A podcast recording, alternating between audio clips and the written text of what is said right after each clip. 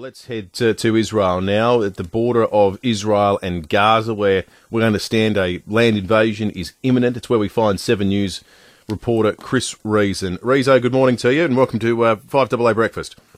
G'day, guys. It's always good to talk to you. Hey, Chris, I was watching at home with my wife last night your live cross where you had to cut it short and go and hide in a bomb shelter. That was the most extraordinary footage, mate. And I was saying to Will before, there's nothing cooked up about it. Like, that was live television that must have been the most remarkable experience.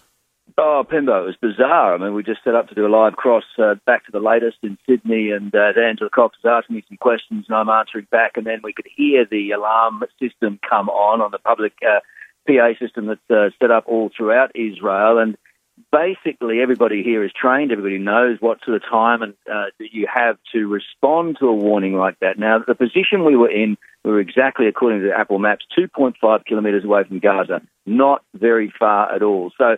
If you think about the missile, the time that it gets into the air, the system detects it, it puts out a, a warning, sets off this alarm system, uh, sets off the apps in your pocket, your phone starts to rattle and and, uh, and, and ring, and effectively it says you've got 15 seconds before impact. You've got 15 seconds to try and find um, a shelter. Now, we'd set up that live cross beside a bomb shelter, knowing that that was a possibility. So we sprinted across the road, got into that bomb shelter, and well, you know, you saw what happened. Then we just waited for the for the danger to pass. But guys, this is the threat. This is the reality that thousands, tens of thousands, in fact, the entire population of Israel have to endure day after day. Now, interestingly, we were saved by this miracle um, bit of high tech kit that Israel has, and I think, I think running now for about 10 years, called the Iron Dome system. So as soon as it detects a missile in the air, a rocket in the air, it fires a surface to air missile to bring it down. It reads the trajectory, it works out where it's going, and it intercepts that missile. It's 85 to 95%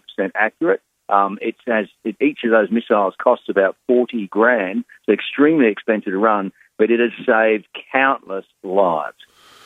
Unbelievable. We're just watching some of it on the on the, the, the Foodland live stream at the moment. It's just remarkable vision. What what's the expectation there on the ground about when uh, Israeli troops could move into Gaza, Chris?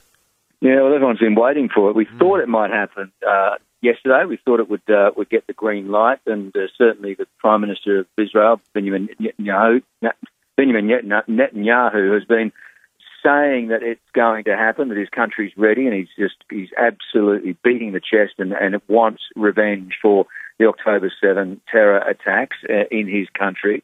Um, this uh, this nation, this government, is determined uh, to spill blood on this. They want to mop up every single Hamas uh, terrorist inside Gaza, and they're determined to do it. And they're waiting for that. The soldiers on the ground are waiting for the green light. I spoke to a couple of them today um, they're chomping at the bit to get in and and start to do what they can do. It's all pretty horrific stuff, really. But um, we're not sure what the delay is about. It obviously would take enormous logistics to um, to try and get an army, air force, and navy ready to uh, undertake this kind of operation. As you know, they've called in tens of thousands of reservists, not just from around the country, but from around the world. There's several um, dozens of Australians that have flown over to be part of this assault and this attack, and that's replicated from uh, all sorts of countries. These kids flying in to put on the uniform, grab a gun, and fight for their country.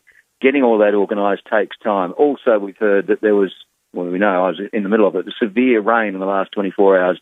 But also, the New York Times is saying that military sources said that would have hampered the operation too. Another reason to delay.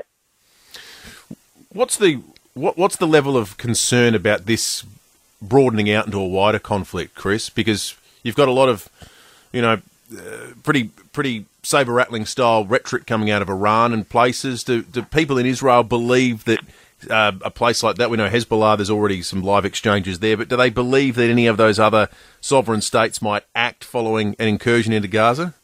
Oh, look, the, the world, the international community has been working overtime to try and keep this thing contained within Israeli borders. And um, but as you say, we're starting to see it spill out. We've had ongoing incidents today, um, tit for tat um, missile and artillery exchanges between Hezbollah up in Lebanon and uh, Israeli forces in the north of the country. Israel launched an aerial assault on a target in Syria last night um, after Syria launched rockets into uh, Israel as well. And then behind it all, Iran is saber rattling. Um, their foreign minister coming out today saying that if this attack goes ahead on Gaza, they'll have no option but to get involved. Um, we've seen the U.S. Um, Secretary of uh, State, Antony Blinken, going on this massive run, eight countries so far. He's coming back here again tomorrow, just talking to leaders in the region, trying to get them uh, to keep their countries under control to prevent this thing spilling over because it's a powder keg. Mm. It would be a war like we haven't seen before. So massive work being done to try and keep it all contained.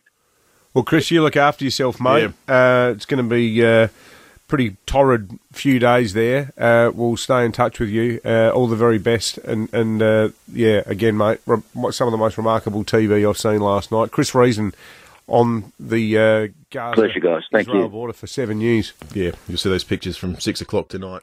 David Penberthy and Will Goodings, six to nine, five double A breakfast.